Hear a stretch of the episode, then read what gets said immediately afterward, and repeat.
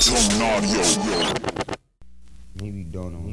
This time, this time, this time, this time, this time, this time this time this time this time, this time to build, this time to build, this time this time.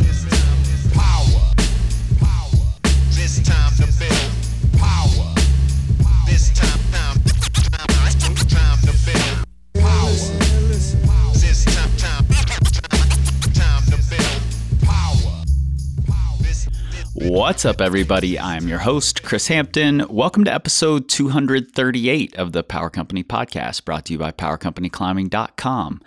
I am here in Lander, Wyoming, as usual, and we just wrapped up the International Climbers Festival, which was a great time already looking forward to next year.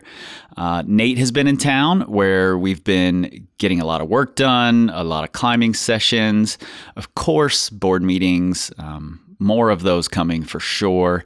And we've also been working on a course, a movement course for beginners that'll be out sometime later this year. So if you're not a Power Company Climbing Academy member, if you're not signed up for that email list, um, you can do that right there in the show notes in your pocket supercomputer and be the first to know when that movement course is dropping.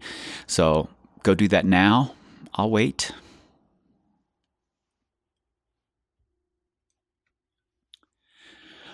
Another thing this summer has brought is a return to the ability to sit down face to face with people and have these in depth discussions that started this whole thing and that, frankly, uh, as I've mentioned before, I'm really addicted to. And one of my favorite parts of that of doing this podcast in general has been listening to the the feedback from people getting suggestions and recommendations from people um, who are suggesting climbers that I may not know or may not have even heard of. Um, these people that are sort of hidden away and aren't aren't announcing all the things they're doing. And then I follow those people a little bit. And then I just out of the blue ask if we can sit down, have a conversation. And I personally prefer to not have a bunch of uh, conversations prior. I, I much more prefer learning it all in real time um, so that you're getting to hear my curiosity uh, as as a listener um, to this person and this today's episode is is one of those instances i i had read some of blake's work prior um, and had never met her and never gotten to sit down and talk with her. And we met very briefly, and I just said, "Hey, can we have a conversation?" And and we sat down. And what you're hearing is actually our very first conversation that was for more than maybe two or three minutes. Um, so this is one of the things I absolutely love about doing this podcast. Uh, Blake Cason is today's guest. She is a climber and great conversationalist who holds a master's degree in health behavior and education. She's the founder of Pivot Wellness, where she's available for integrative wellness and life coaching, and she's an expert in habit setting. Um, she's also one of the founders of Climbwell, a retreat dedicated to the intersection of rock climbing, wellness, and intentional life design. They've got a retreat coming up in Rifle in September. That is open for registration. You'll hear more about it at the end of this episode, and you'll also get access to a code for 10% off if you're interested in joining that retreat. It's actually something I wish had been available um, when I was really starting to dig into my own climbing performance because I think it is a really valuable resource. All right, let's get into it. Maybe don't know. Maybe don't. this time, this time, this time. to me, there's always metaphors to, to rock climbing. One of the reasons I love rock climbing is it's taught me so much about myself and about the world around me. We are on the rock in the same way we are in the rest of our lives. This time, power, power. This time to build power.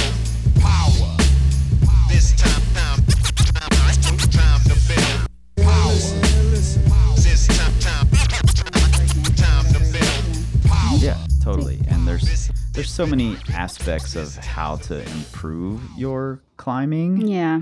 Um, that aren't directly tied to just going climbing. Totally. And that's you know, that's something Nate and I, the whole company, kind of struggles with is the wrong word, but like we're constantly turning it over in our hands and trying to figure Yeah. out the best way to say maybe physical training isn't the thing you need. you Yeah. know? maybe there's something else. Yeah, and how to discern that case by case Right. is really interesting, and it takes a, um, at least in my experience as a coach, really takes a a type of presence, like you know, mental, physical presence with a person that I'm talking with to feel into like what what is the what's their equation that they're working with, and what might need to be added or subtracted. Right. Um, yeah, And and that, I, that subtracted part is really important too. yeah, Because a lot of people come into this, you know, this desire to get better at climbing and are immediately like, what do I need to add to what I'm already Right. doing? right. And the the subtraction idea doesn't Yeah. often happen first. For sure. Yeah. Yeah. Um, I talk to clients uh, sometimes about add reduce, like the add reduce model. Like what, and I I often put it to them like, here's this concept of like when we want, we want things to shift.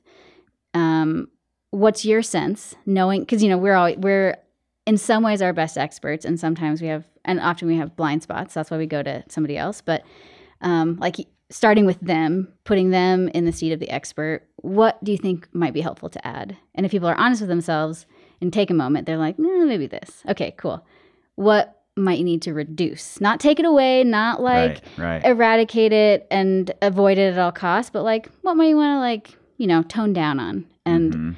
given the space um, to explore, often they come up with something too, which is, uh, I that's definitely one of the things. And I wonder if you have this with your coaching as well. Definitely one of the things I really love about the the approach to coaching that I get to have is watching people see themselves and kind of be honest with themselves in Yeah. ways that they haven't before is like, oh God, it's so inspiring. Yeah, that's it's so important to get people to be honest with themselves. Mm. Yeah. It's yeah. one thing for you as a coach Sure. to tell them a thing, but it's going to click in in a much more important way if if you can help lead them into that answer, whatever Sure, it is, even if you don't know the answer. Yeah. leading yeah. them into it, is leading them into the to their the awareness that they're asking for you know like they're Yeah. they're often coming you know I'm, I'm a wellness and life coach so it's it's pretty broad and i think even with climbing it's quite broad we're still humans are so complex yeah, but um like they're they're coming looking for that shift. They're looking for support. Sometimes they're looking to be told what to do um, which is which is its own for me my own experience of okay i hear that. I hear you want me to tell you what to do. That's not my job to tell Right. somebody what to do. I'm here to create this container for you to understand yourself. And and and if i see room for a suggestion i'm definitely going to give it to you. But um for me the approach to life coaching that i use it's very very minimal advice i might reflect something back to somebody i might make a suggestion but they're always the expert on on their experience which is different in like than the training field and something i've, I've been really curious of to or would you find it did you to a different? degree, yes. I Yeah. think I think there are some you know physical things we need to address with Mhm. mini climbers. yeah but a lot of them the the, tra- the physical training part is really simple. Yeah. Most yeah, of yeah. them need basics. Most of us need Yeah. basics. Um, where i see most people falter is either in uh, including myself is either in tactics or yeah. bad habits Yeah, yeah. Um, that just don't lead to them setting themselves up for success. Sure. Um, mindset and you know there there's so many things that go into performing well hmm um, and you know, to be to be totally frank I love the the physical training side of it Mhm. but if that's all I was going to focus on I would be bored out of my mind because it's it's really so damn simple yeah for sure um, Yeah.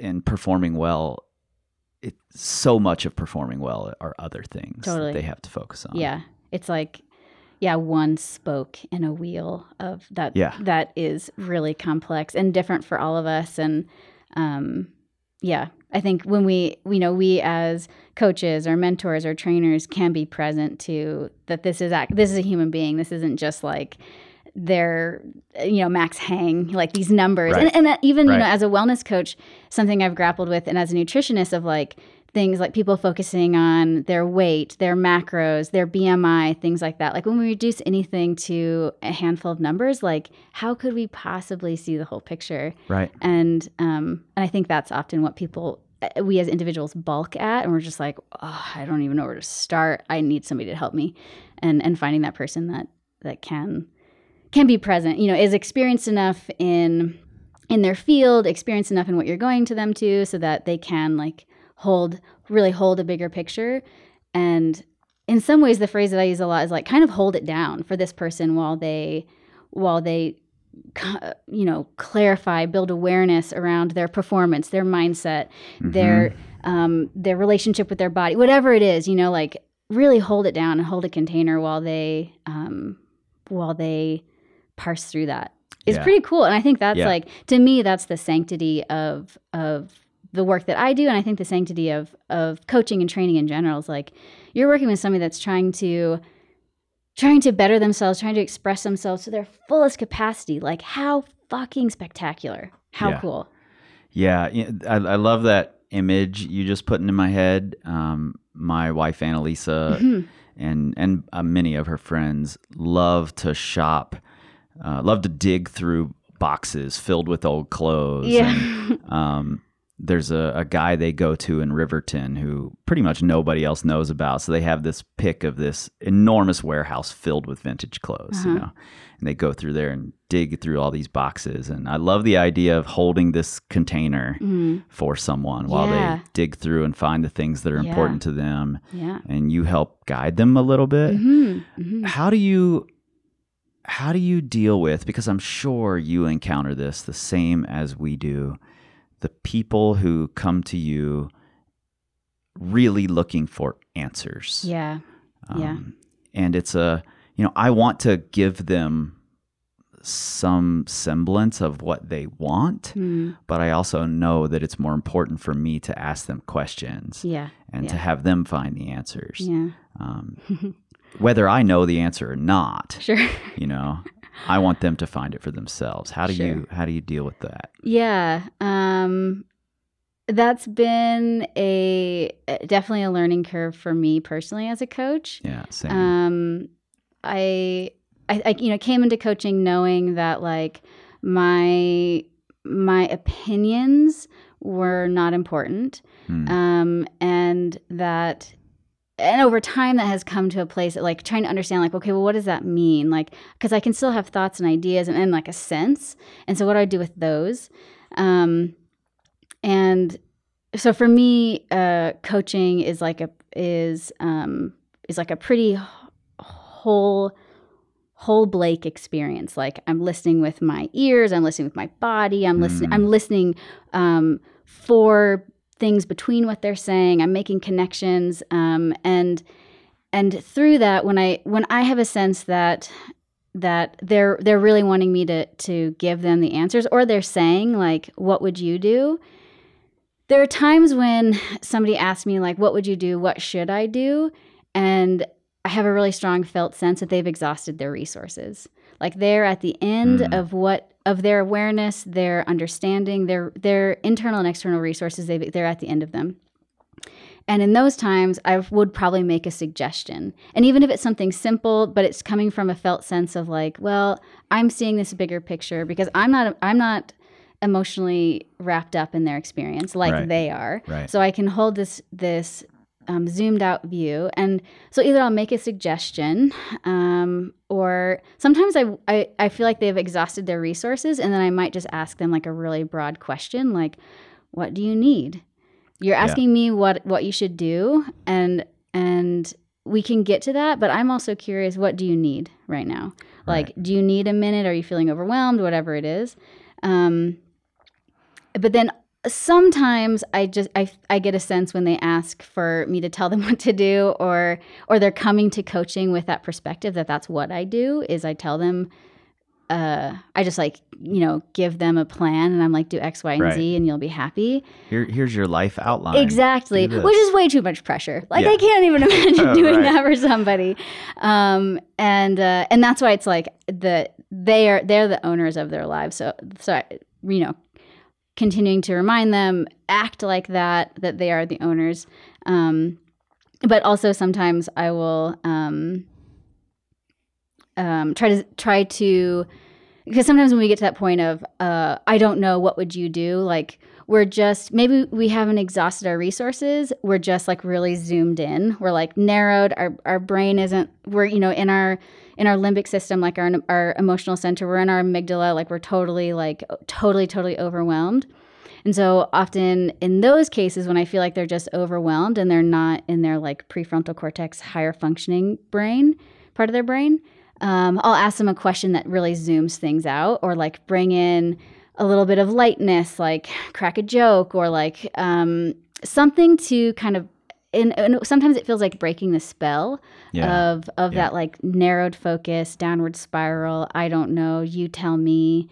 Um, kind of disconnected from themselves Sure. feeling um if, tha- if that's what i'm sensing from them of like they've they haven't quite exhausted their resources that they're just closed off to them like they have more resources but they're they're too zoom too narrowed too overwhelmed to touch them in that moment um so I- I'll, yeah I feel like, you know, when you're talking about them getting overwhelmed and not knowing where to go next or, you know, Mm-hmm. exhausting their resources, that feels like to me, and I see this happen while people are physically climbing Yeah. as well, oh 100% where when they're overwhelmed, they become 100% reactive For and sure. not proactive at For all. sure. There's no there's no plan forward. Mm-hmm. It's just I'm going to grab this hold. It feels horrible. That freaks me out. I'm just going to drop off, you Mm-hmm. Right, know. And right. there's all this reaction that happens and it spirals into this negative place a lot of the time. yeah definitely Um, you know, we see it happen while we're watching a climber and it certainly happens in Yeah. in life too. yeah definitely Um, you know, one of the things that that people often assume is my job as a coach Hmm. is like to give them the beta they need, you know, to Hmm. do a thing. mm-hmm. And I e- oftentimes, even if I know the beta, even if I've done the boulder or done the route, or I can see the beta clearly, but they're not, they haven't developed their skills enough to be able to see the solution I can see, I'll say, I, I really don't know. Maybe, maybe I would try this. yeah And I'll mm-hmm. give them a different solution, one mm-hmm. that I even know may not work. Yeah. You know, yeah and mm-hmm. frame it as this exploration of yeah let's see how things feel and then let's let's judge what our next step is based off of planning ahead for this step Right. and Right. and i think that tends to break people out of the i'm just here to get an answer Right. it's more like this is a mutual exploration of how to improve or how Totally. to succeed or whatever it is they're looking for Yeah, definitely. Yeah, that's definitely um, uh, I think a misnomer that that it is just as helpful for to be given the answer as it is to Yeah. to find on our own, and and it's really not true. Like yeah the the the very you know you like knowing the beta quote unquote on whatever it is me knowing the beta on somebody's like life coaching thing um it's not just like this single pointed thing that we that was that we downloaded from the universe you know Right, like right. like it's it was a I lot wish of it worked that I way know, sometimes, right and we could just and we could just pass our downloads on to other people and they'd be totally fine like Yeah. that's maybe that's a something in the future that we'll be doing as coaches Yeah. but um but like you know people talk a lot about um, intuition and for some folks that can be like a kind of gauzy vague Mm-hmm. woo woo term about intuition but um, i like to remind folks at least a perspective i'll, I'll offer this as a, an alternative perspective to the gauzy woo woo um, uh, connotations of intuition is that it's data driven totally it's it's it's a collection of things that we have consciously and unconsciously picked up on Yep. In in the world around us. You know, something like beta.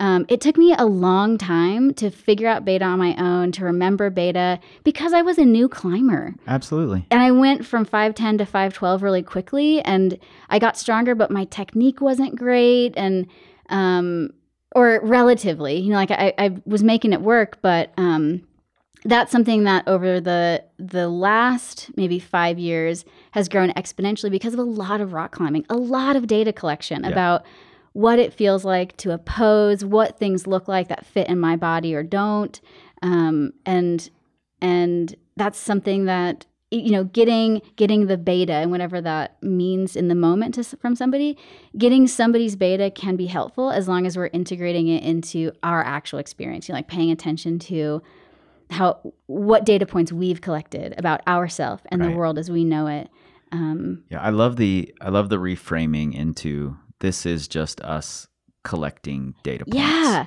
You know, yes. and then we can go back and look at all these data points. And the Mhm. more we do that, the better we get at sifting through the data points and For sure. pulling out the ones we need For at sure. the moment. for sure And, and the ones you know um, and the ones we don't need. Exactly. We learn as much from what doesn't work as what does. Yeah. Like that that's um, another kind of myth or misconception that I bring so much into the work that I do, whether I'm speaking or facilitating or coaching, is like it's all important.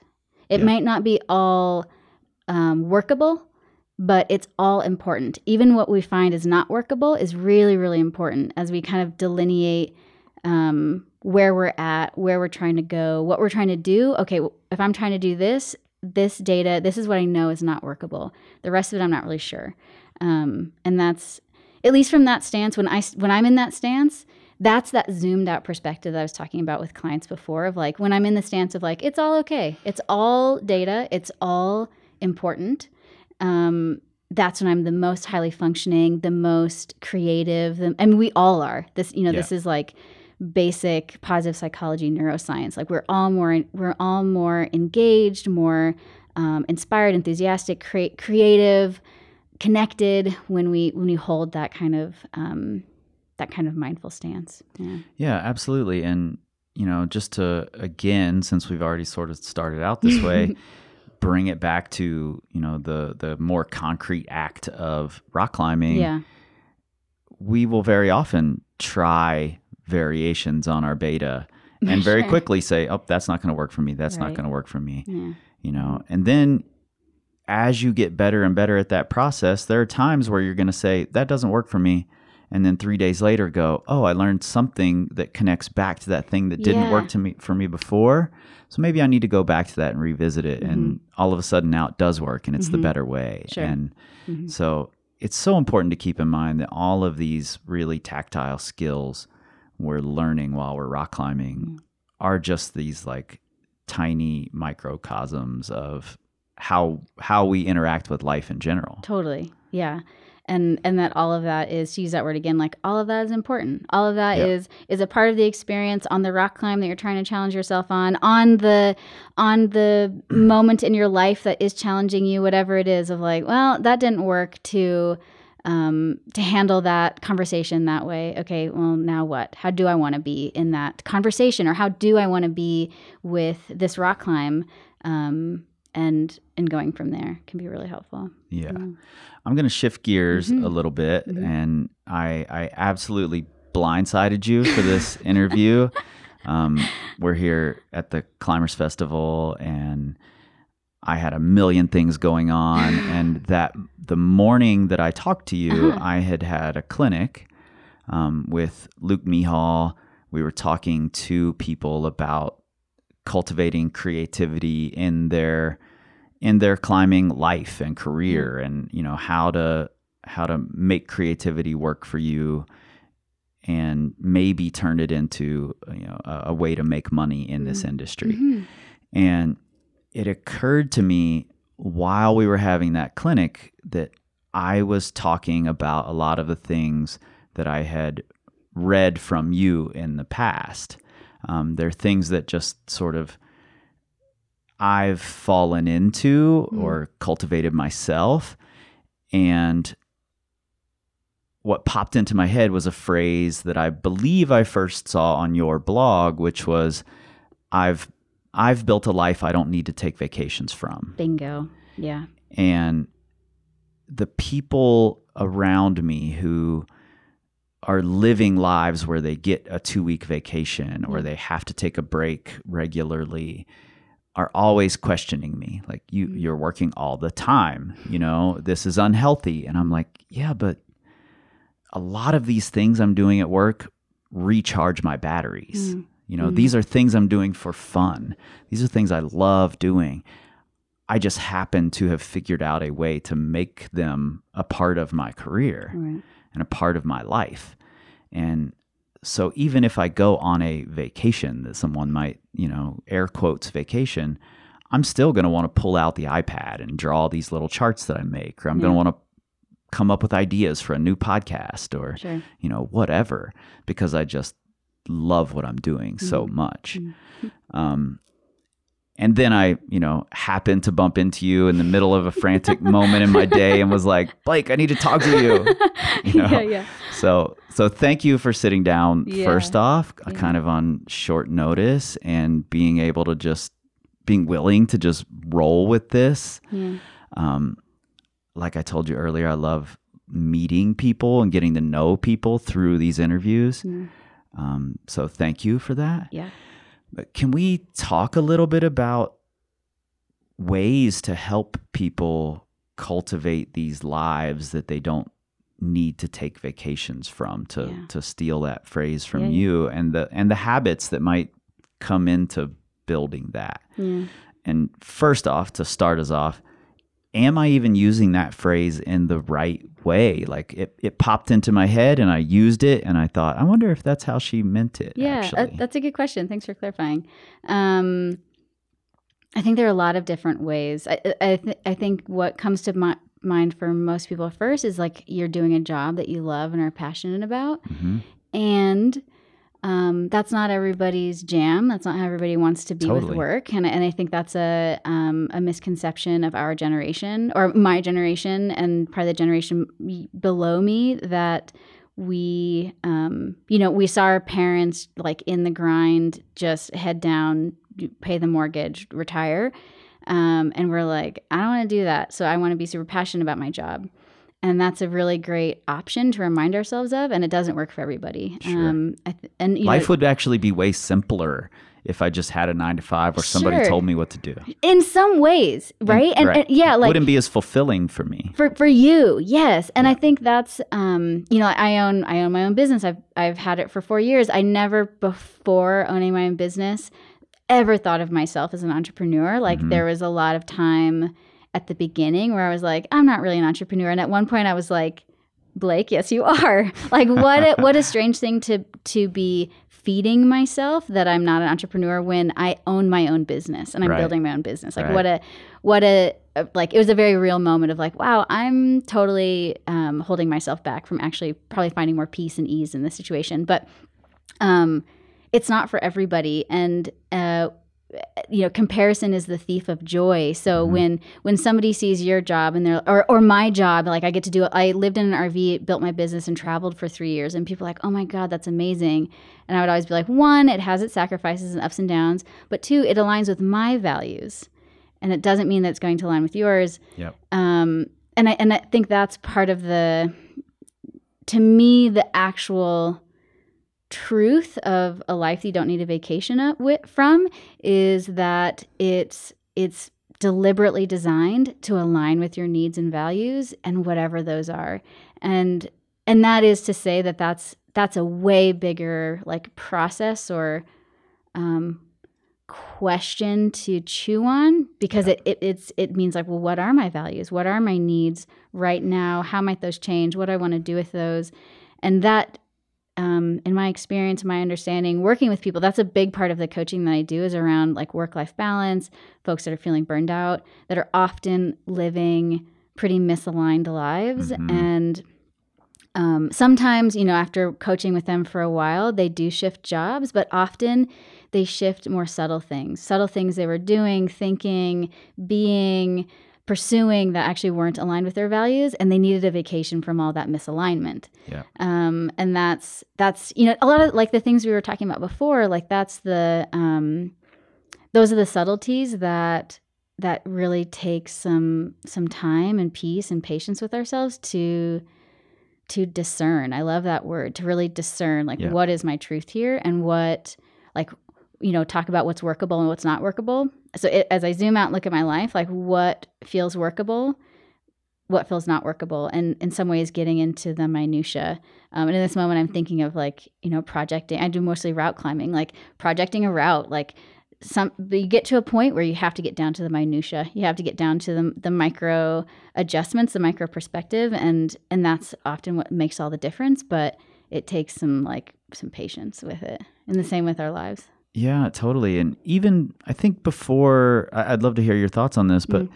the even before you get down to that minutia, um, one question I very often ask people, and I ask because it's a question I've asked myself repeatedly over the years, is where in the hierarchy of my values do I place this thing? Mm-hmm. You know, mm-hmm. It's very easy to start feeling like I have to do this and I have to do mm-hmm. this and I have to do this. And whether that's in your life, your career, whether it's climbing, you know, I want to on site 12A, I want to send 12C, I want to flash 12B, I mm-hmm. want to do 4511s this season. I want to do these new classic routes that just went up. I want to visit this new crag. I want to, you know, there we, we build all these goals that we feel like we have to do. Um, but and I'm I'm really good at making goals for myself, you know, Sure. lots of them, and then I will have to sit down and say, what is the value of this goal for me? mm. And Yeah. if it doesn't hold enough value, I I'm now pretty good at saying, okay, I'm done with that. I don't I don't need that right now. yeah Mhm. It's still there. Maybe I can pick it up again sometime. sure, sure. But these are the ones I really value. So Yeah. this is where my Yeah. focus is going to yeah be. yeah You know. Yeah. Yeah. Um, goal setting is definitely uh, a, a growing part of the, I think, the modern generation, modern culture, uh, in a lot of different ways, but definitely with climbing, we talk a lot about goal setting, how to set goals, and um, yeah, and, and even that that awareness that you're having of like, okay, these are these ideas that I have of goals, Mhm. and then when I get honest with myself about like, well, how what's my motivation for this? Where does this fit? How, how if you know like how could this fit? Does this fit Right. in my life? Right. Like, you know, something like I want to do a big wall. Like, okay, what do you need to move around? What do you need to add, reduce, whatever? Like, how does that fit? Does it fit? Does it fit right now? Um, and that's kind of the the honesty and the the alignment that we have to like be pretty accountable to ourselves about. Hmm Yeah. I love that. Uh, one of the things I watch people for all the time is the way they use their words. Mm. I, I'm I love language. I love words in general, and I love that you you're so quick at when you say add, you just follow it with reduce. Mhm, mhm. Um, I love that. yeah. And it, and it strikes me how good you are at it. So, Mm, and, th- and it's so important, and it feels important when you do it. you know? Yeah. Yeah. Uh, partly because it's not add subtract. It's not just what what do we need to add. Yeah. Uh, I, I love that you are good at that. Total aside yeah. there. Yeah, But- yeah, yeah. I, I try to be um like one of my one of my strengths is self-awareness. I don't I'm not I'm definitely totally fucking up all the time and making mistakes and um I'm pretty pretty self-aware and and things like that I have learned based on, you know, the data collection of how things land with me, Mm. you know that like that when I um, am adding positive things and being really gentle and compassionate with myself about the stuff that like, eh, I could probably tone that down. That wasn't my best work. Maybe I could like be a little more conscious of that. Um, there's a lot more. Um, there's it's a lot more energizing. You know, we're talking about a life you don't need a vacation from. Uh, to me, that's a lot around energizers and drains, and Mhm. um, exactly. that, that to me is so much more energizing to to hold compassion with myself about where I'm at, where I want to go, and what it might look like to get there with like with a little bit of softness while still being firm with like that was not my best work. That did not go like I wanted it to. Now what? What might I kind of like be more conscious of and, and maybe reduce a little bit in my life in my in my approach to this in my perspective right now um yeah it's a it's it is a i won't say like a hard one skill but it's definitely a skill it's something that i learned and i Yeah. kept like working at because i realized collecting data that it just felt better when i was when i had some gentle and firm compassion with myself and with others and that to me add reduce is super compassionate Yeah, and it, it you used a phrase that I really like and I've been using a lot lately as I'm kind of zooming in on it for myself, and that's um, energize and drain. Mhm. And I take a lot of time to think about what aspects of of my work, my life, my climbing, all the things energize me or drain me. And some of those things that drain me are necessary. Mhm. And I need to those those stay in the rotation, Mm. but I have to understand that that's one of the things that drains me and I Mm-hmm. can't do four of the things that drain me in a row Yeah. effectively. yeah yeah Um, I have to be able to bounce back and forth between the energizing thing, the draining thing, and and the more I dig into that, the more I'm understanding little little subtleties of it. You Mm-hmm. know, for instance, if I'm trying to do a Zoom interview with someone, that's draining for me. Mm. These conversations where I'm sitting across from someone, getting to know them, are energizing for me. Mm-hmm. Um, so I could do a hundred of these in a week and feel on top of the world. And I do two Zoom interviews and I'm done. Totally. You know? yeah Um, and I understand that. And I've also recently started thinking in terms of what parts of my of my uh, my existence are being drained or Yeah. are being energized and I I can do a lot of creative work in all of these different aspects but some of that creative work is draining and I know that if I'm in here working in the house working on you know a podcast idea or working on a drawing or um, a, a written piece whatever i'm draining myself of creativity and then i can't go out into the gym and make up good problems. Sure sure. Um, but i can go out there and just do the circuits that i've learned and i can you know kind of push myself through yeah. and vice versa. If I'm in here doing more busy type work, I can't go out there and do the circuits. I'm fried for that part of myself. yeah But I can go out there and exercise some creativity and Sure. give myself room to just have fun at whatever physical state I'm in at that Mm-hmm. Yeah. moment. Yeah. You know? yeah that's that's i think a crucial element of the of the kind of life design that we're Mhm. talking about and and leading a life that that we're overall energized we're overall which leads us to be present to ourselves present to other people. Like a lot of the things that we're all looking for it it boils down to these like these choices throughout the day. And so i'm wondering for you what was that what was that process like of feeling or knowing or determining your energizers and drains? How how did you how did you start to understand that part of yourself? I I'm a big believer in that you have to take something too far to learn where the limits are. Okay. Um, and I definitely went too far down the road of the draining things. sure And very distinct memory. I've talked about it on this podcast before. Lying in the floor of my truck camper in Hueco Tanks, mumbling to myself, uh, I'm shutting this fucking thing down, shutting the whole fucking thing down, you know, Mm, because I was just doing too much of the things that I thought I have to do, you know? yeah. And and i i feel like i've maybe by necessity because of the way i grew up built this this this way of bouncing back when i kind of hit the wall Mm. you know um and so that i needed to hit that wall at Mhm. that moment because then i was able to turn around and look at it f- with a new lens and Yeah. say okay these things are killing me you know yeah and I can find someone else to do these things um, who likes these things, who who find energy in this kind of thing where it just destroys me, Yeah. you know.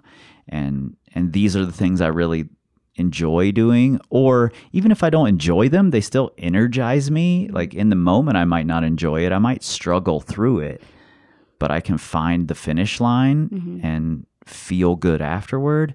And those things I kept in the rotation and just mm. learned I learned the value of those things. Yeah. You know, um, so for me, it was all about hitting the wall, and I, I'm sure that's not the only way. I would love to hear from you. Are there better ways of doing that? Because hitting the wall over and over is a pretty destructive thing. Yeah, um, that is definitely one way, and I think I definitely have experienced that in myself in Yeah. different aspects of my life, um, and see it um, with clients. Um, I think one of the things I love most about coaching, and maybe this comes up for you too, is like you just get to see the human experience and relate to all, how relate to these humans all the time, and it's so cool to get Exactly. to see, yeah to get to see it and be like, I feel you. Let's talk about it. Mhm. Um, and it's it's such a um, humbling, grounding reminder that like we're all doing our best, Yeah. and sometimes we're totally messing up. But um, as far as determining energizers and drains, it can be you know hitting rock bottom or hitting the wall can be super motivating to do different, feel different. Um, and, And, I'm the type of person who is like motivated by a coach who yells at me. yeah, know? exactly, exactly. I'm that type of person. Yes, Not okay. everyone is. Okay, exactly. And that's that's a really good kind of metaphor or or image of the rock bottom coach that yells at you. Like those are elements of what energizes your motivation. Um, not everybody is motivated by rock bottom. Some people are overwhelmed and demoralized, and their self efficacy, their sense of effectiveness, i- is gone. Right. Um, and um, I think other other folks that I've seen have are um, you know motivated by uh, just some area of their life that's not working that well, and so they get curious because this thing is so important to them. Like um, you know, like for climbers, like I'm climbing really poorly. Okay, what's going on with that? And so that they're they're motivated to get curious about this thing that they really value. And so it could be rock climbing. It could be like my relationship is a shit show. What's what's up with that? And that's really important to me. I want to be present to that. And so um, uh, a quote that a mentor of mine uses, I think it's um uh, comes from like the Zen tradition.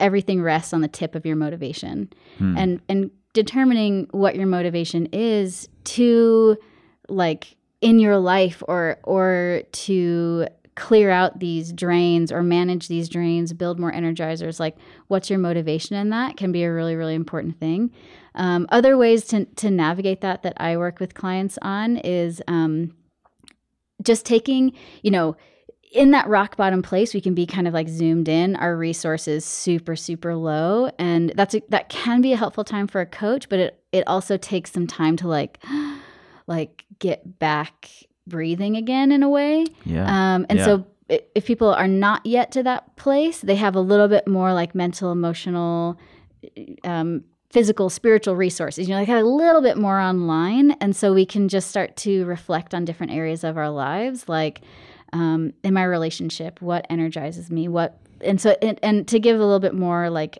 um, definition or context or image around energize, energizers or being energized, it'd be like, um, I feel really myself. My, I feel really um, in touch with people around me. I feel Mm. really um, like I feel really motivated to use that word again. Um, I feel like I'm expressing myself clearly. Um, I think to me it has a lot to to me personally has a lot to do with like do I do I can I feel myself and can I feel other people? If I can't feel myself and I can't feel other people with at least like a pretty clear stance, then something is is maybe misaligned. So so energizers are, are for me are the things that that connect me to myself self and others versus a drain like um, I feel tired, I feel clouded, I feel like um, uh, frustrated, apathetic, you know, like negative emotions are coming up. I feel disconnected from myself, you know, like a floating head, disconnected from my body. Um, I'm annoyed at other people, things like Mm. this. Um, or I come out of it and I'm just like some some and you alluded to this like some body system is really um, really depleted like Yeah. mentally really tired Yeah. emotionally really tired physically re- really tired um, and that is another kind of aspect of of taking this inventory. It's like okay here are the energizers here are the drains and then starting to reflect on and this can be something where you're writing um, but starting to reflect on like okay so when i as i did this for myself with my business like um, as i'm doing um, social media marketing type stuff like I, I don't prefer it. It's not it's not something energizing to me at that time it wasn't and i was like okay what's not energizing or what's draining about it? And what part of me is drained? And it was more mental um, like lots of like tension about like I have to say the perfect thing, and so it kind of was bringing up some emotion too.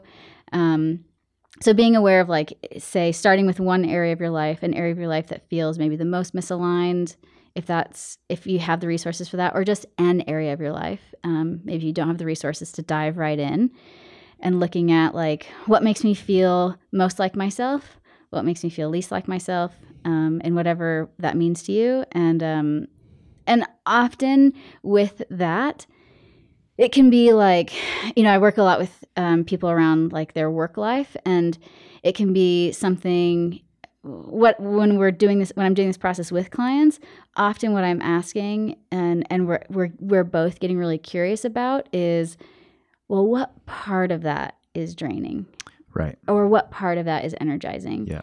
um because You don't have to throw out the whole thing. Exactly, exactly. And um you know, like meetings with my boss are super draining. Okay, let's talk about that. Like when you think about that experience, when you visualize that in your head, what's the part that brings the most tension? What's the part that that if you were to like be able to cut and paste, you would edit out of that story. Um and it's like, well, what's most draining is my my pen, my overwhelming fear that he's going to give me negative feedback and I'm going to be called out on it or something. It's Right. like, okay, cool. So what's most draining is your thoughts and beliefs about it. Mhm. Interesting. Let's explore that. Um, and um, and that can be really just. Um, I use a lot of metaphor, and a metaphor that that to me speaks a lot is when when I'm when we as individuals with ourselves, or you know, when I'm coaching, when we can get into at least a neutral, if not kind of like a curious, which is a positive mindset, we're a lot more able to lay the cards out on the table and and really just look at them. Yeah. Look at them with um, with that curiosity, with the the sense of empowerment, sense of self efficacy. That like, hmm, okay, those cards are on the table. These are my energizers. These are my drains. Okay, like letting those sit for a little bit. Like let's see let's see now that I'm aware of them. Let's see how that how that stews for a while, and then maybe changing them over time. Um, but we often um, want to go from okay i see the quote unquote problem i want to change it i want to like dive in and fix it i want to fix the energizer i want to fix the drains i want to just like fix it all I, a quote i heard recently from um, albert einstein is if i had 60 minutes to solve a problem i would spend 55 minutes defining the problem and five minutes trying to solve it Mm, and that's like we don't want to do that. We Right. just want to be Right. like like people right now are like pause the podcast, energizers and drains. All right, get those drains fucking out of here. I'm done. And like yeah. I hear that. I love that. We all have that capacity in us and and my you know, if I were if I were coaching that person that moment, I'd be like I hear that enthusiasm. I see that that psych for for feeling better and and making the change and I really love that motivation and let's let's let these marinate for a little bit. Like that might be a moment where I'd be like where I would would come in with like let's like let's ground and see what happens. Yeah. Yeah. I, I'm gonna make another climbing analogy Yeah, here please. to to that Einstein quote, which I think is brilliant. I see so many people who are trying a route or trying a boulder problem that will every single attempt just start from the bottom. Like Yeah. I, I might just do the whole thing right now. So Yeah, that's yeah. what I'm gonna do. Right. And I think one of the important parts about doing links and doing other sections is that it allows the the challenges to show themselves that you may not anticipate. Mhm. And there's no exploration of those challenges when you just start from the bottom and keep falling over and over and over and over and Totally. over. Um, Yeah. because you want the success and you see this as the fastest path to the success, whatever that means. Mhm. Yeah. Yeah. I think that's, those are some of the subtle things that like coaching and mentoring can offer us that can be really great. Like, what I'm seeing is you're going for the ground, trying to red point every time. And then I see you get up there and I see you like bobbling your feet and doing different beta every time. What about this? Um, Yeah. Something Arno yeah. Arno said to me years ago in an interview was that he views these performances as a, a test of sorts. Hmm. And if you're not prepared to pass the test, it will show you that. hmm Um, and I think it's important for us to, Yeah. rather than just say, "Oh, I want to start the test over," let me let me look at this section of the test that was really hard for me Yeah. and explore that and learn more about that, and then I can go back and start the test over. Totally. Yeah. What a beautiful example of compassion. Really, like the the um that's that kind of like firm compassion. It's not like, "Oh, you did o-" like uh, uh, how I compar- how I understand and distinguish compassion is like there's there's gentle compassion that's like really loving and soft and supportive and there's firm compassion that's really challenging. Mm. And when we and we often kind of lump them all together and think compassion is like just the gentle side but firm compassion is also super effective. Like okay yeah that wasn't my best burn. I'm there's something missing from what i from my approach and my level of skill and understanding of this. And it's not just like that's okay. It's it's it was it's a really hard rock climb. It's also okay what do you want to learn from it? I love that you you said that you provide yourself gentle compassion mm-hmm. earlier, and when you when you said that phrase, I I keyed in on it and yeah.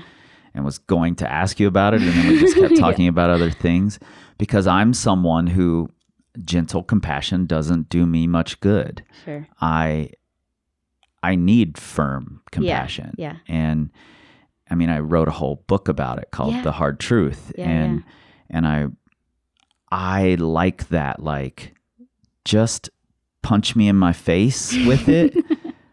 but but love me at the same time. exactly know? exactly yeah And it's super loving that works really well for me. yeah yeah So yeah i think there's a lot of distinction is cool. Yeah, and a lot of misunderstanding, I think, on both sides. You know, that like I think sometimes people think gentle compassion is being nice, and I really right. don't like. Like I don't want somebody to be nice to me. Right. Um, I want somebody to be like kind and present and authentic. In the same way of like firm compassion, I think somebody can can feel that as like not bu- bullying's a word coming up, but it's not quite bullying, but like um the, like oh i'm telling you what to do there maybe is like a sense of judgment but instead it's it's really holding somebody to their highest potential and their highest potential is able to learn from this experience Yeah, and that's something really fair something that comes to mind when you're talking about the differences in these things is uh, Kyra Condie's tattoo. You suck, try harder. um, that's a really positive motivator for her. hmm hmm And yeah. when she posted it online, she got a lot of pushback about Sure. negative self-talk, yeah and that's not how she interacts with it. yeah You know, I I'm of the same ilk where I can tell myself, "Wow, that really fucking sucked." yeah Like, yeah You you just performed horribly. right You know, pick yourself up, get your shit together. yeah hmm Um and I and I want people to tell me that. sure I don't want somebody to say, "Oh, good go" when it was a horrible go. Sure. I don't want somebody to say nice work when I half-assed it, Yeah. you know. Exactly.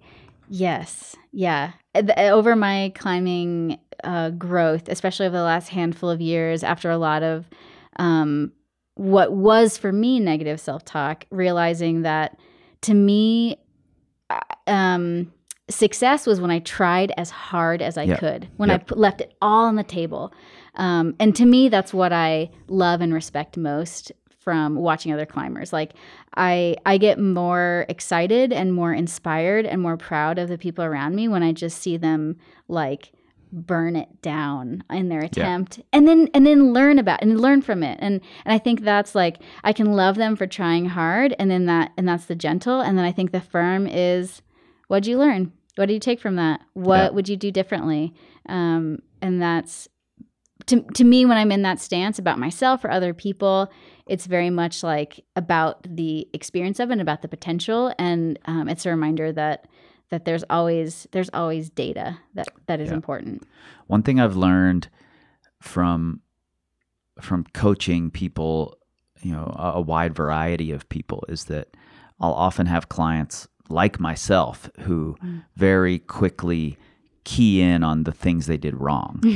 um, and I I like to do that, Mhm. but there is a certain um, depletion that Mhm. happens there if you're not really careful. Yeah. And one of the things I've had to do with those clients and with myself that that I think still counts as firm compassion is lead with what what did you just do really well? hmm hmm What happened there that was right and that Yeah. and that we'll keep in the next attempt. Yeah. Yeah. Yeah. You know, instead of the all right, what went wrong? hmm You know, Yeah. because that's where they're going immediately anyway on their own. Yeah, yeah, definitely.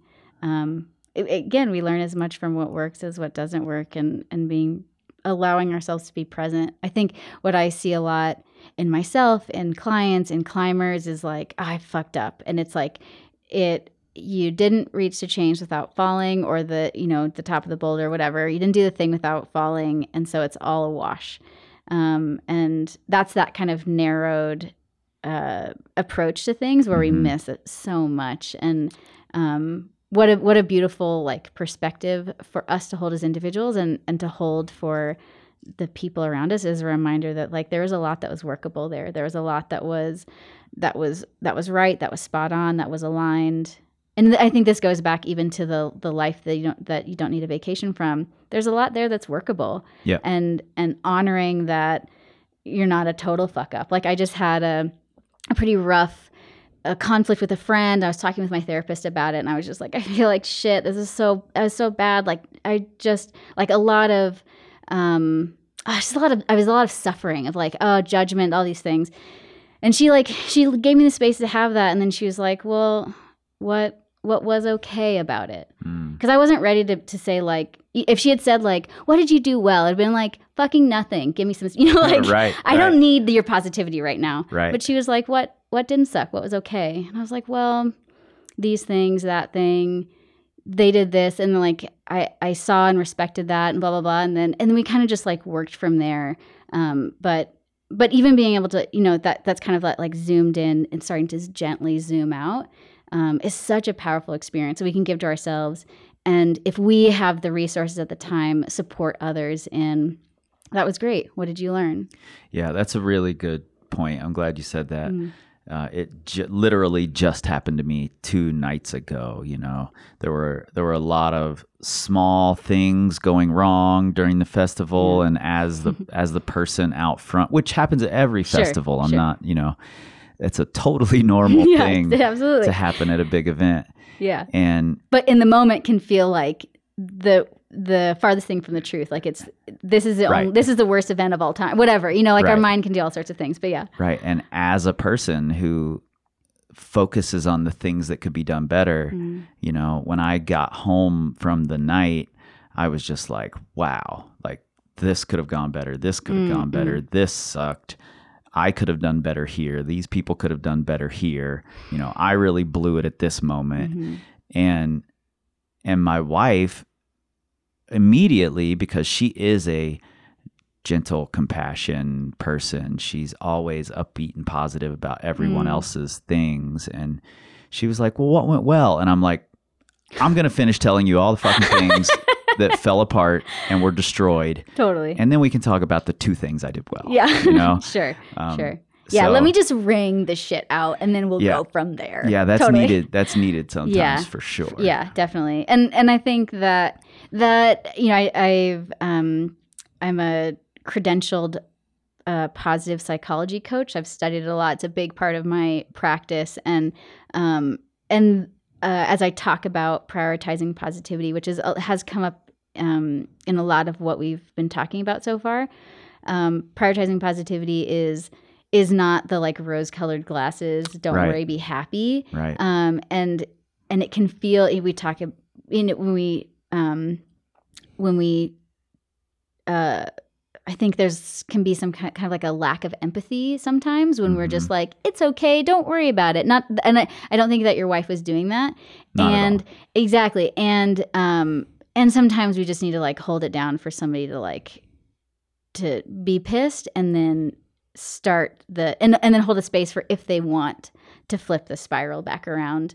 Um, but there can I think be the kind of judgment, the like good vibes only kind of thing that it that's that's not very compassionate in my in my experience my perspective like let yeah letting people be pissed letting people like have their tough moment and then you know if they want if they're ready for it to to do something different with it is is a really great gift that we can that we can offer to people. And um and i think is something that uh that you know as i as i coach and starting to do more kind of climbing coaching mentorship with climbwell something that um, is a is a really beautiful space that we're kind of offering for people like here here are these other ways of approaching it um, that maybe aren't modeled in in most climbing communities Yeah. Yeah. Before before I go any further, I want to say the team at this festival was great. yeah Um, I, I don't want to make it sound like all they did was blow it.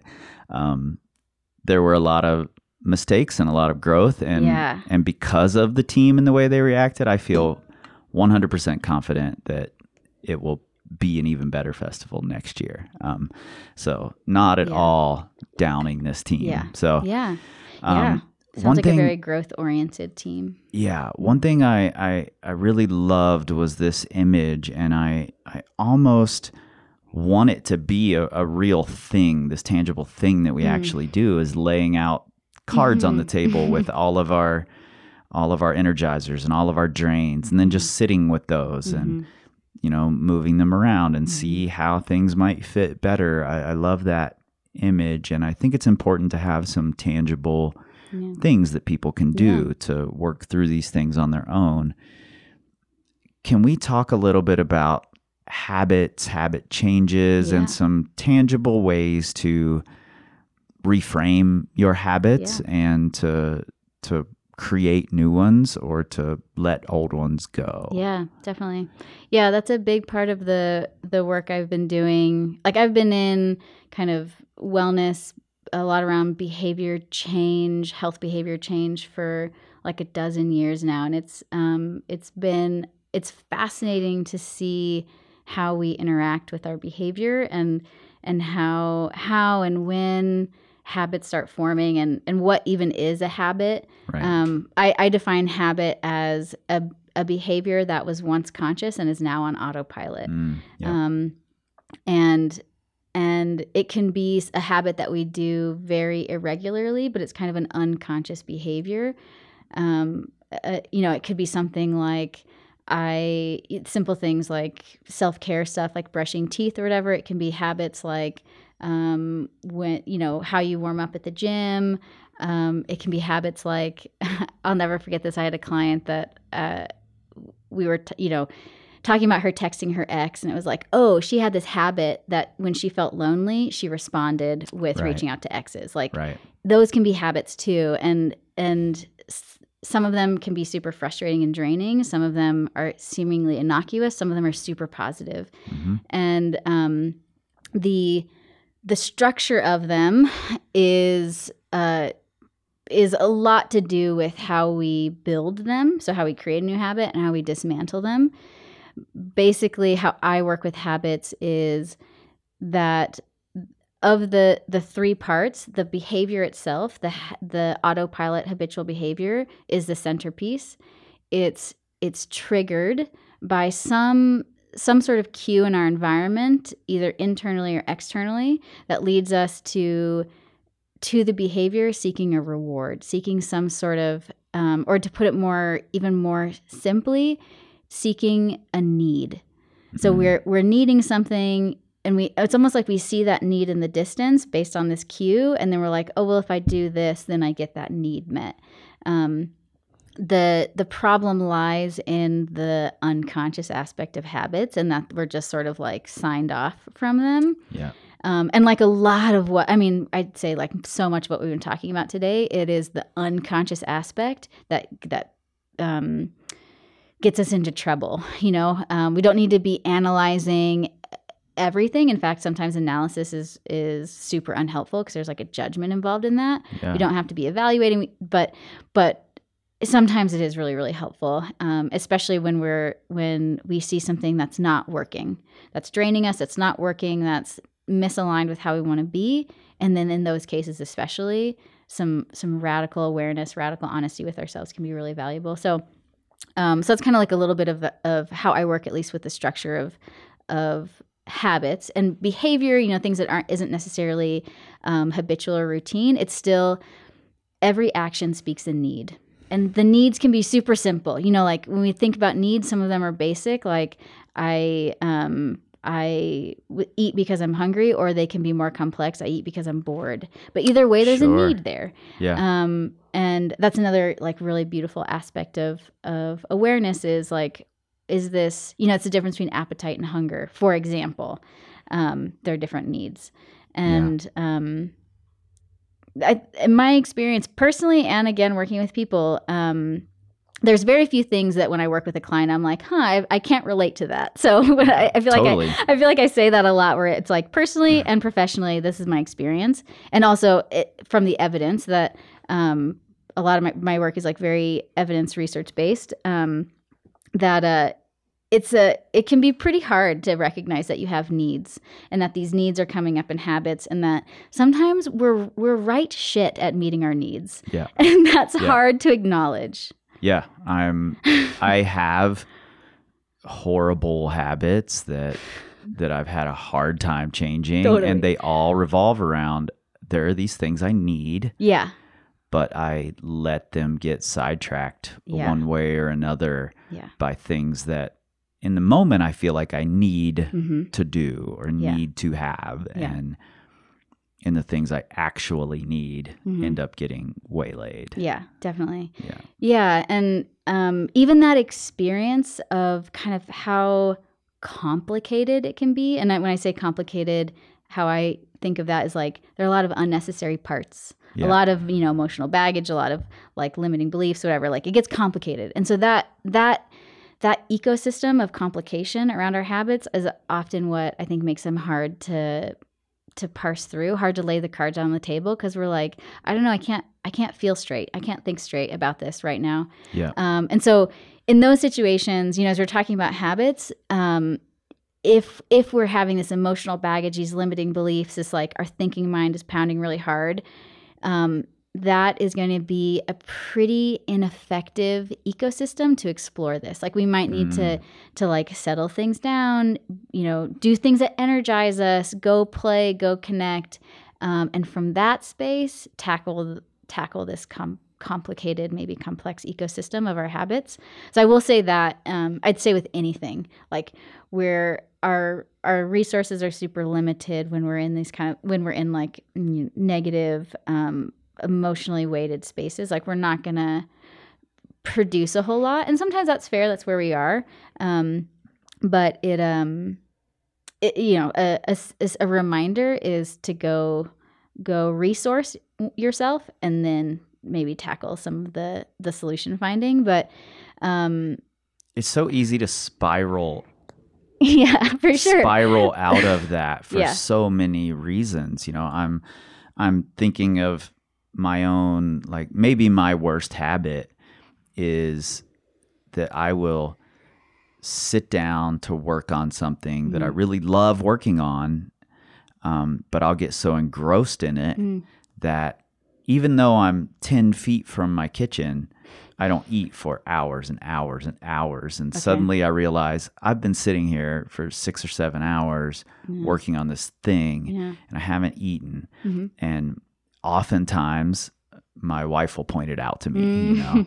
And then because I haven't eaten, I'm hangry and I'm grumpy. sure And I'm like, yeah, but I'm doing this and don't tell Right, me. and, right. you know. yeah And then I'm like, I Mhm. could go out into the gym and climb and feel better about it, but now I haven't eaten and I don't have Yeah. the energy to go try hard and what I want to do out there is try hard and that gets me more angry and I just ruined this training day and you know Oh, yeah. it becomes this spiraling out of control thing and the one thing I've found that saves me in that moment is I do have a circuit of really easy fun boulders I can go out there and do Uh-huh. Yeah. I can eat something or make a protein shake or something Yeah. and go out there and do those really easy boulders Yeah. and then I f- then I'm back and I'm not just angry at everything everyone says to me. Sure, sure. know? Yeah. But it took me a long time to find that one little thing I can Mm. slide into the middle to break this spiral. Yeah, yeah, definitely. Even as you're talking about it, it's just like this spiral that kind of like pumps itself down and down and down, and then the having that awareness of yourself to kind of level out the spiral. Like, okay, I'm gonna eat. I know, I know something I can do that's that's baseline that'll start to energize me, and we start to kind of like pump up the spiral, the the upward spiral Yeah. where we have more resources. We're back in our bodies. Like um, head connected to body is is a pretty profound experience for a lot of us, and something that we can lose sight of pretty easily.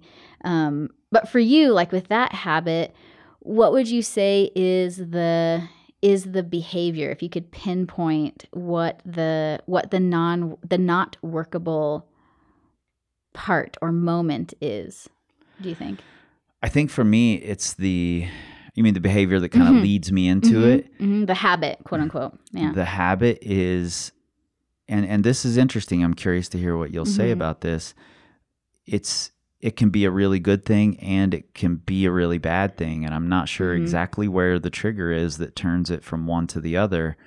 Um but when I have an idea, I'm I'm really good at sitting down and exploring that idea in all sorts of different directions, um, which can lead me into this rabbit hole that I can't get out of, Mm, and and somewhere in there I stop allowing myself to explore other directions, and I'm going in this one direction, okay. and it's like tunnel visioned Okay. and then all of a sudden I've been there for Yeah. five hours not eating. Yeah. you know? Okay. So with that said, what would be what would be the habit? Yeah. What would be the what would be the unconscious um, autopilot behavior that that you're looking to adjust or you did adjust? Would it be like the rabbit hole part? Yeah, Okay. it's definitely the rabbit hole. Okay. It's the, and I'm starting to get better. Maybe one out of five times now, I can like see the darkness closing in, and and I'm in this hole now, and I'm like, okay, back up, Yeah. back Yeah. Yeah. Yeah. You know, so I am improving at recognizing that. Yeah. Huge. and then reversing out of it and going a different Okay. direction um, just to see what happens. Like I mentioned earlier, exploring other beta Mhm, that may mhm. not work, but you have to explore it to know. Yeah. Um, Yeah. I'll, I'll very often think, oh, I'm right about this, Mhm. and I'll go down that path. But Mhm. now I've gotten better at branching off. sure. Sure. And that helps me allow myself to either get up and make something to eat to Mhm. reset my brain Yeah. or s- realize that I need to go out into the gym or I need to go out and water the grass Yeah. or hmm whatever it is that breaks this rabbit hole. Yeah. Yeah. Still not good at it, but yeah yeah that it so it sounds like it's there's some awareness like it's kind of um loosening the the structure around the habit with that awareness like you're you're bringing some consciousness to it you're you're catching it you're it sounds like building some of that mind body awareness of what it's like what it feels like mentally emotionally physically to when when the blinders start coming in which is a Mhm. really um, a pretty visceral experience Yep. and and if we think about it i'm sure all of us can relate to it but we might not notice um, and so so the habit being uh, blinders coming in when a night when you, like an idea you're psyched on kind of thing um, any sense of what what begins to narrow those blinders what what you're thinking about feeling what's going on in the idea what's going on in your body that might um, start to bring those bring that narrowed It's- focus it's always a moment of like, oh, I've got it now. ah like- okay I, I I know what I'm doing now. And then I like tuck into that aerodynamic position and fly down the rabbit hole as Yeah, fast yeah, as I can. you know? Certainty. Certainty's right there. Yeah. I'll go get it. Exactly. For sure. Oh yeah. And I actually really enjoy uncertainty. I Mhm. enjoy the exploration around uncertainty. But there is something about certainty that makes me dive for it. Totally. You know? Yeah. Uh, yeah, we can definitely lose ourselves in the pursuit of certainty. And that is that narrowed focus. Like Yeah. the pursuit of certainty is the narrowed focus where we forget that there's a world out there. There's a human body beneath this head that's like burning so hot. Um so so with that said the, the it sounds like the cue is a, a sense of I got it. Mhm. Um, a sense of some shift in clarity that you latch onto, and it's just like, zoom. yeah, I like that you said like the aerodynamic position. I'm going in yeah. um, any sense of what the reward is when you when you're in that aerodynamic position going in like hot and fast towards what you've got in that moment what the reward what you're getting out of that what feels good about that I mean, when it feels good, when it doesn't totally spiral out of Mhm. control and it actually ends up with a rewarding feeling, it's that I create a thing that then I'm ready to Mhm. give to other people. okay Like I feel like I've shaped it, molded it, I'm ready to hand it to other people. Mhm. And I love watching people learn from this thing that I just made, yeah whatever Mhm. that thing is yeah um, that's the reward for me. Hmm. I don't always have it when I think I have it, sure you know. And to to bring it back to climbing, one of my longest term projects, uh, this 13D in the Red River Gorge swing line. I tried the same beta for 70 attempts, Yeah. you know, Hmm. and because I thought, oh, I've got it. I, I Mm. know how this works. Blinders on, Yeah. tuck into the position. I'm Yeah. going yeah and then I watched someone else do it a different way. And my immediate response was, "Oh, I just can't reach that. I can't reach that foothold." yeah You know, and I Sure. didn't try it for like five more times. And then the first time I tried it his way, when I said, "Okay, I'm going to step out of this fucking rabbit hole," and I tried it his way, the move was three V grades easier. yeah You know, whoa and I was like, "Oh, Yeah. shit." Yeah. What a perfect example of that. And I think we're all doing that all the time because we get so hell bent on the pursuit of certainty, the pursuit of control, Right. like the pursuit of safety, whatever. And we get, yeah, we get hell bent on those pursuits that we kind of lose touch with. Well, how am I getting there? What is it, uh, you know, at what cost, at what risk to, um, to the human being, to the world, whatever it is, in the pursuit of that, like that dogged reward or dogged need that we're trying to get to, which is like needs are neutral, that which is the beautiful thing, and and our expression of them, our pursuit of them, can be more or less workable.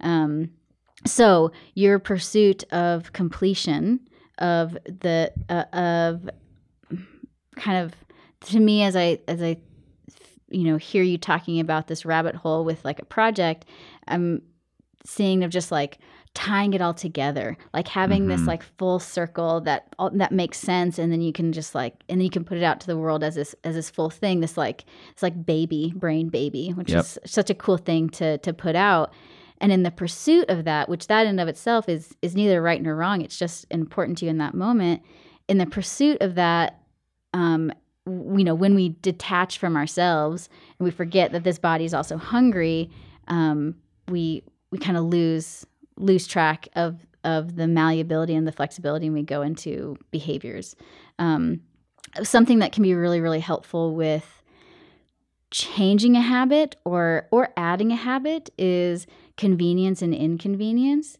making the habit that we want the the habit that we want to build or the behavior that we want to do making it convenient Yeah. um like like having snacks right next to you Right. um, setting uh, what so- something like that would be probably the most convenient in this situation. Something inconvenient to make to make the rabbit hole inconvenient would be like setting a timer, and at that Mm. timer you take a break, and then in that moment you can like break the spell and be like, oh shit, I was deep in a rabbit hole. and but the spell has been broken because we have this this inconvenient timer, this inconvenient reminder, or something else. Like, what is there anything coming up for you as far as that situation that would that would be helpful convenience or inconvenience to to keep you more connected with your body in those work moments? It's, it's really interesting. You said the timer. Um, I any anyone who works with me can attest that I'm maybe cursed with having too many ideas to sort through all the time. Sure. um, one of the things I've done for myself, but I've only done it with apparel designs for some reason. I've mm-hmm. never applied it to any of these other projects I mm. work on. Um, what I do when I have an apparel design or a logo design that I want to explore, I set a timer for 10 minutes. And I'm like, I'm going to sketch this for 10 minutes. Mm-hmm. And then that's the idea. And if mm. I like it at that point, hmm. then another day I'll continue it. Um, but there are a hundred 10 minute sketches that never went anywhere. Right. And then there are other 10 minute sketches that became a shirt or became a design for something Hmm. or, um, but I've never done it with a podcast idea or a Mm-hmm. book idea or, um, one of these graphic ideas that I'm, that I have been putting on Instagram lately. Hmm. Um, those things almost always or bigger work projects as we're talking about this i'm i'm realizing how many times i've lived the moment of sitting at the table across from lana my office manager and i go what if and she goes oh my god because she knows what's coming and that that almost always is the very first step to going down this rabbit hole. Mm-hmm. It doesn't mm-hmm. always end in the rabbit hole, Yeah. But every time there's a rabbit hole, that's the first step. Mm. What if? Hmm. And then I talk myself into it. Yeah. Yeah. Oh. Hmm. What's what's what does it feel like when you're talking yourself into it as opposed to exploring idea? What's the difference? There's a lot of excitement in the talking myself into it. Ah, Okay. I'm I'm exploring, I'm jumping around, I'm bouncing between ideas. I'm going, you know, maybe this is a bad idea, but what about this? Mhm. And you know, and one of the issues is that I also know what triggers Lana to go into that place. oh, and I know sure. if I have an idea she's going to agree with or not. Yeah. And so I'll present this idea that I know will get her excited to Hmm. talk about and explore and do the what ifs. Mhm. And then it becomes half of our day. Yeah, totally. Totally. Yeah. Hmm. So so I need I need to pay closer attention, I think, to the what if moment Mm. and and just be a little more discerning about which what ifs I allow Mhm. to Mhm. follow. Yeah. I love the having snacks Yeah. near me idea. That's something we preach a lot in climbing in general Mm-hmm. is have your tools at the ready. Yeah. You know, we created this crag kit and this boulder bag because I want you to be able to have your stuff packed at any moment, have your things ready. Sure. I don't want you to get to the crag and not have tape when you get a split. I don't want you to not have a file. I don't Yeah. want you to not have clippers. Yeah. Yeah. You know, I want all these things at the ready there. at Yeah. all times Mhm. and for you to not have to think about it, Mm, you know. mm, definitely. Yeah. Yeah. The convenience and inconvenience element as I coach around habit, that seems to be pretty, um, people make a natural connection to that. They're like, yeah, that the things that I do are it's because they're inconvenient. They're, it's because they're convenient. Things I don't do is because they're less convenient. hmm Um, and yeah, and being aware of, well, what are you, what are you trying to do? Are you, are you trying to, to like ring out this whole idea and, and you, um, you really want to totally flesh out a whole, uh, one whole idea? Okay, great. Maybe doing that a little bit more deliberately and consciously. Like I want to, I want to see every angle of this one idea. Um, but I'm doing that consciously. And it, I think that can keep us a little bit more in touch with, um, I'm zooming in on this, but I'm also doing that on purpose. Like it's not just my my brain in the in the unconscious pursuit of certainty or control. It's it's I'm I really want to understand this. Like we talked about that Einstein quote. Like I really want to understand this problem. Yeah. I want to I want to define it. I want to see all the angles of it. um, but I'm doing it with both feet on the ground and my head attached to my body. Um, And that works that works best for us with big projects. yeah, And I just haven't tried to apply that to the little sure. smaller medium-sized projects Yeah. that I can take on by myself. sure, sure. But when it is a big project, it's, you know, I'll I'll do the what if we do this big seminar and this Mm-hmm. happens and Lana's like, "Yeah, that's a really good idea. Let's talk about that on Thursday." You just sit on that. Yeah. and Yeah. and then it works out best if Yeah. we set aside for two hours we're going to discuss this thing Mm-hmm, and then next week for two hours we're going to discuss this thing Right. Yeah. know? Yeah, and that that kind of brings brings to mind for me that laying the cards on the table and then just Yeah. sitting with it. You know, it um, one of the frameworks that I learned early on in my coaching was awareness, acceptance, action, and we really want to go awareness, action. We like Mhm. it's so it's so Yeah. seductive to go from I understand this enough to do things to take action to that's me for sure to go into totally i think all of us Yeah. have that you know? To go into doing i want to go into doing i want to go into fixing. Um and and there's often when we when we're in that that zoomed in like aerodynamic like i'm gonna fix this we miss so much. Um and that like to me there's always metaphors to to rock climbing. One of the reasons i love about rock climbing is it's taught me so much about myself and about the world around me. We are on the rock in the same way we are in the rest of our lives. And um uh it's yeah it's really easy to kind of zoom in and and forget that like um, a mantra that somebody told me once is uh, a mantra being like a, a phrase that you repeat the mantra of hmm and this like really Mm. playful curiosity i mean you just did it. Hmm Mhm. yeah.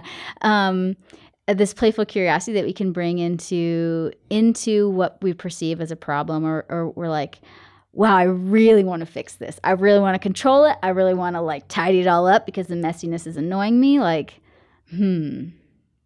Yeah. Okay. I see that. I feel that. And just like letting it sit for a second. Yeah. I love it i Mm-hmm. think i think that's probably a really good place to Mm. say let's do this again Yeah, sometime yeah, i love that um, anybody who's listening to this conversation and who feels like you're someone that they want to work with can can relate to um, you know you speak the language they they like to hear Mhm. uh, in order to improve how can they Yeah. get involved in this Yeah. next retreat Yeah, yeah. So um, tickets, we still have spots. It's a small group, um, 18, so it's a pretty intimate retreat size. And um, they can, they, I mean, they can get involved by joining us in Rifle in September. We're super excited to have it in such a world class destination. We're going to, I think the idea is to kind of keep bouncing around to these really um, kind of special crags and creating an experience there for people. But um, a little bit about the retreats there. So there are four days um, of workshops and clinics um, at the intersection of rock climbing, mindfulness, intentional life design. Like so much of what we've been talking about here. How I how I talk about it, and this is I think different than Gabby and Remy, but Climbwell is about navigating the complexities of of being human while climbing Mm. and of climbing while being human. And um, that's uh, that means you know we're talking about high performance. Like our clinics are like performance climbing, art of attention, which I did here at the festival. Um, we're talking a lot about like mindfulness techniques um, on and off the rock, how to integrate life into our climbing and climbing into the rest of our lives. Um, it's for experienced rock climbers, so. Um, besides kind of the other uh, elements that would draw climbers like they're at a plateau they're trying to um, they're trying to pass or whatever. Um, comfortable leading 510 is how is how we um, kind of set that up that that folks are experienced rock climbers. It's not about uh, this retreat in september isn't so much about teaching rock climbing though that is a potential um, that we'll add in the future and it's for folks that are that are super passionate about climbing and want to um, you know build their self-awareness um, build their performance and and also be in a community that's doing the same thing with coaches and mentors that which is um, such a valuable valuable yes. thing a lot of people are Yes. missing yeah yeah is this intentional community Yeah. that that really wants to help you succeed. for sure yeah and and i think what what i've noticed in our other events and and retreat is that that we you know us three as founders and the people that come we we just do an amazing a spectacular job of creating a safe place for people to explore this stuff Yeah. to like grapple with hard questions Good. to grapple with their performance to grapple with um, what's alive in, in them and also to have fun and to support others like it's very much a co-mentoring experience because you know we have folks from 510 to 513 plus. And um, the given the breadth of our our workshops and the fact that there are two workshops and two clinics going on at each time people can can curate an experience based on what's coming up for them. Um, and then we're also there to kind of coach with well this is where i'm at right now. What do you think would be more helpful? How how um, what might be helpful for me in this moment? And um, that that was actually maybe one of the most fun experiences was just this like in the moment live what's coming up for you? Like there was one participant we were doing an exercise and he was like i hate this exercise. And i was like okay cool. What do you want to do with that? And he was like i kind of want to not do it but i trust you so i'm going to do it again and i'm going to see how that goes. And i was like okay. And i came back and he's like i hated it because i didn't understand it and i did Mm. it again with that curiosity or with like with that in mind of like i don't understand this i don't understand this and it built some understanding and Yeah. and that was really cool and because it could have been like cool you don't have to do it it's okay we'll, we'll put you in another clinic whatever um but the but us as as coaches and counselors we're we're really adept at like it's all okay yeah. so now what Yeah, I'm also glad that you said you have 510 to 13 plus climbers Yes. because I think there's a big misconception um, for a lot of people that once you're climbing 513 or something, you've got it all figured out, you know, Yeah. as if having stronger fingers makes you a more complete human, you know. And Yeah. it just doesn't work that Right. way, you know. Yeah. And I appreciate the the holistic view that you take there. Something something I tell people when they're asking about what is power company, you know, Mm, if they aren't yeah. familiar, I I basically just say we're trying to make better climbers, not just make you climb better. yeah yeah You know, Yes. there's there's a difference there. yeah and for sure so Hmm, yeah, I, thanks. I hope I hope there are a lot of people listening who want to get involved in these retreats and go learn more about themselves and Yeah. their motivations Yeah. and how to reach the places they want to reach. Yeah, yeah, So- we're we're super excited. Our last retreat sold out. It was slightly smaller um, by a few, but it sold out. So we're excited for another another um, another group that is ready to to play and to learn and grow together. And um, it's yeah, it was it was um, no exaggeration the most fun I've had climbing maybe ever like doing the retreat just Mm. because getting to have just facilitating the experience that we had curated being with these people like and that's in a in a wealth of incredible climbing experiences in my life. It was just such a peak experience for me as a facilitator and i know um, the participants went away like pretty mind blown and transformed um, which was just so humbling to behold. Yeah. Yeah, I'm glad you're doing it. yeah yeah thanks. Yeah we're excited. I, I love that our, you know, we're focused on different, focused on the same thing from different avenues. Yeah. You know, from Mm. different sides of the mountain. We're both trying to Definitely. get to the same place. Yeah. Um, and I think there are a lot more coaches and practitioners out there doing the same thing, starting from a different place. And definitely and I I love that through this podcast I've been able to talk to people, learn from people, connect with people, and then give the gift of what those people have to pass on Yeah. to all of the listeners and to the audience. Um, because I never know where people are starting. Mm-hmm. You know, um, that's something I've heard you say multiple times throughout this conversation that that I've learned a lot about in the last four to five years is that my experience is one thing and my experience is a true thing, but it doesn't mean the person standing next to me had the same experience, even if we were standing next to each other the whole time. exactly Um, so, so I appreciate you and I Yeah. appreciate um, where you're coming from and Yeah, how you're getting there. So, yeah, ditto. Yeah, it's really it's been really cool seeing how you've developed Power Company and like bringing in a lot of influence from other people that that like you said are doing things differently and and um, giving us all like this this pretty broad uh, holistic view of climbing and of climbing training and um, what it means to to perform and you know the metaphor for rock climbing is always really poignant but it's i think a lot of it we can learn about like how do we how do we systematize how do we dial into what eh, whatever we're trying to do that's hard Yeah. Awesome. Well, yeah and last thing, um, it was nice to meet you. through yeah you this, do i know yeah This, was, great. for our first conversation i think we nailed it Yeah, totally. um, yeah awesome thanks Like I said, this is exactly the reason I love doing this thing. These kinds of conversations, really getting to dig in and know people and really hear about their expertise. And I, I appreciate Blake sitting down and being willing to do that without a bunch of preparation first. For me, those conversations are just much more authentic and feel so much better for me. So I appreciate it.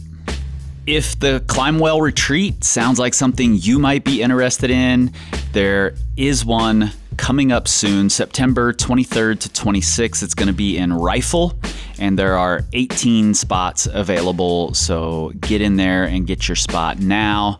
You can use the code POWER10, that's power all caps 10 for 10% off of your registration. They also have scholarships and half scholarships available. You can find the application for those scholarships as well as the links to learn more about Climbwell and get signed up for the retreat right there in the show notes in your pocket supercomputer. You can also find links to Blake at Pivot Wellness as well as to her Instagrams. And while you're at it, clicking links and things, don't forget to sign up for the email for the Power Company Climbing Academy and the new courses that Nate and I are working on. So you'll be the first to know. And you can find us, as always, at powercompanyclimbing.com. You can find us at Power Company Climbing on the Instagrams, the Facebooks, the Pinterests, the YouTubes, all the social medias.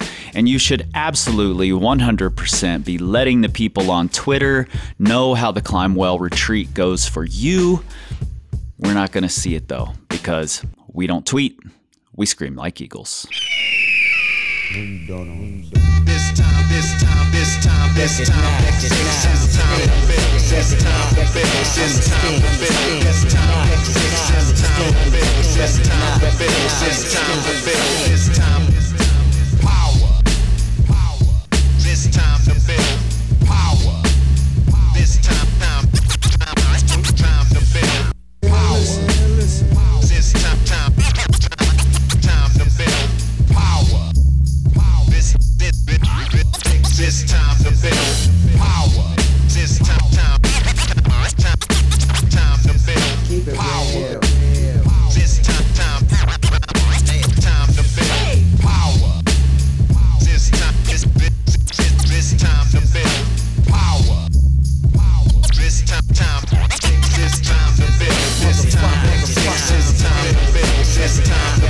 It's time to build. It's time to fix. It's time to build. It's time to build. It's time to build. It's time. It's time. It's time. It's time. Cause job is the sin. It's the character. Character. Character. Structural audio.